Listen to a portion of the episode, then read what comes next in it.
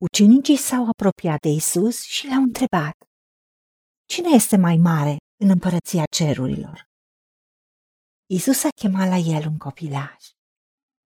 L-a pus în mijlocul lor și le-a zis, Adevărat vă spun că dacă nu vă veți întoarce la Dumnezeu și nu vă veți face ca niște copilași, cu niciun chip nu veți intra în împărăția cerurilor. De aceea, oricine se va smeri ca acest copilaj, va fi cel mai mare în împărăția cerurilor. Doamne, Tată, vedem cum și ucenicii erau preocupați cine e cel mai mare dintre noi, cine e cel mai mare în împărăția cerurilor. Și Tu le-ai spus, uite exemplu. Doamne, ajută-ne să nu uităm că suntem copiii tăi, nu adulții tăi. Că suntem în dependență totală și de plină de tine, pentru că tu ai spus să rămânem în tine și tu în noi. Ești despărțiți de tine, nu putem face nimic. Doamne, ajută-ne să înțelegem că a ne smeri ca un copilaș înseamnă să fim încrezători, să credem, să fim smeriți, iubitori și să iertăm. Copiii iartă repede, iar noi adulții e greu să iertăm de atâtea ori.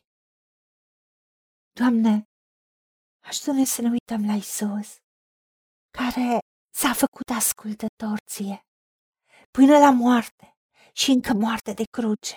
Și Isus ne spune să învățăm de la El, că cele blând și smerit cu inima.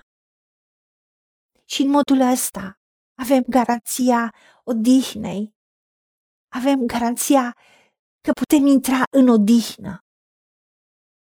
Și avem odihnă pentru sufletele noastre. Pentru că Tu ne dai odihnă, lăsăm orice trudă, orice poveri, orice sarcini, ție. Și vrem și noi să spunem, ca Isus, ce te auzim pe tine, Tată, că spui. Vrem și noi să facem ce te vedem pe tine că faci.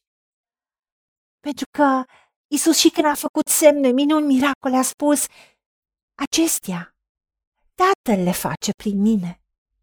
Nu sunt lucrările mele, sunt ale Lui. Și ori de câte ori era provocat, spunea continuu, spun ce-l aud pe Tatăl că spune și fac ce-l văd pe Tatăl că face. Ajută-ne să rămânem în ascultare de Tine, ca un copilaj, și să te întrebăm în orice situație. Niciodată să nu luăm ca un lucru de apucat, că știm destul. Întotdeauna să fim cu inima și cu urechea deschisă la tine, să ne înveți, să ne vorbești. Să nu uităm că noi nu ne putem construi viața singuri.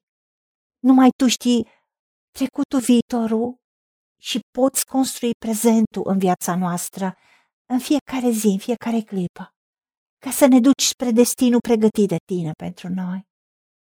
Ajută-ne, Tată, ca să rămânem, nu numai să ne întoarcem la tine, ci să rămânem cu tine și să primim o dihnă de eforturile noastre, de preocupările noastre, de ideile noastre. Ajută-ne să nu ne bazăm pe înțelepciunea noastră, pe deșteptăciunea noastră, ci pe înțelepciunea ta, pe planul tău care întotdeauna e perfect. Și la tot ce faci tu, nu e niciodată nimic de adăugat și nimic de scăzut, pentru că tu faci așa ca lumea să teamă de tine, măcar că noi oamenii nu putem cuprinde de la început până la sfârșit lucrarea pe care o faci tu. Tu întotdeauna le faci frumoase la vremea ta.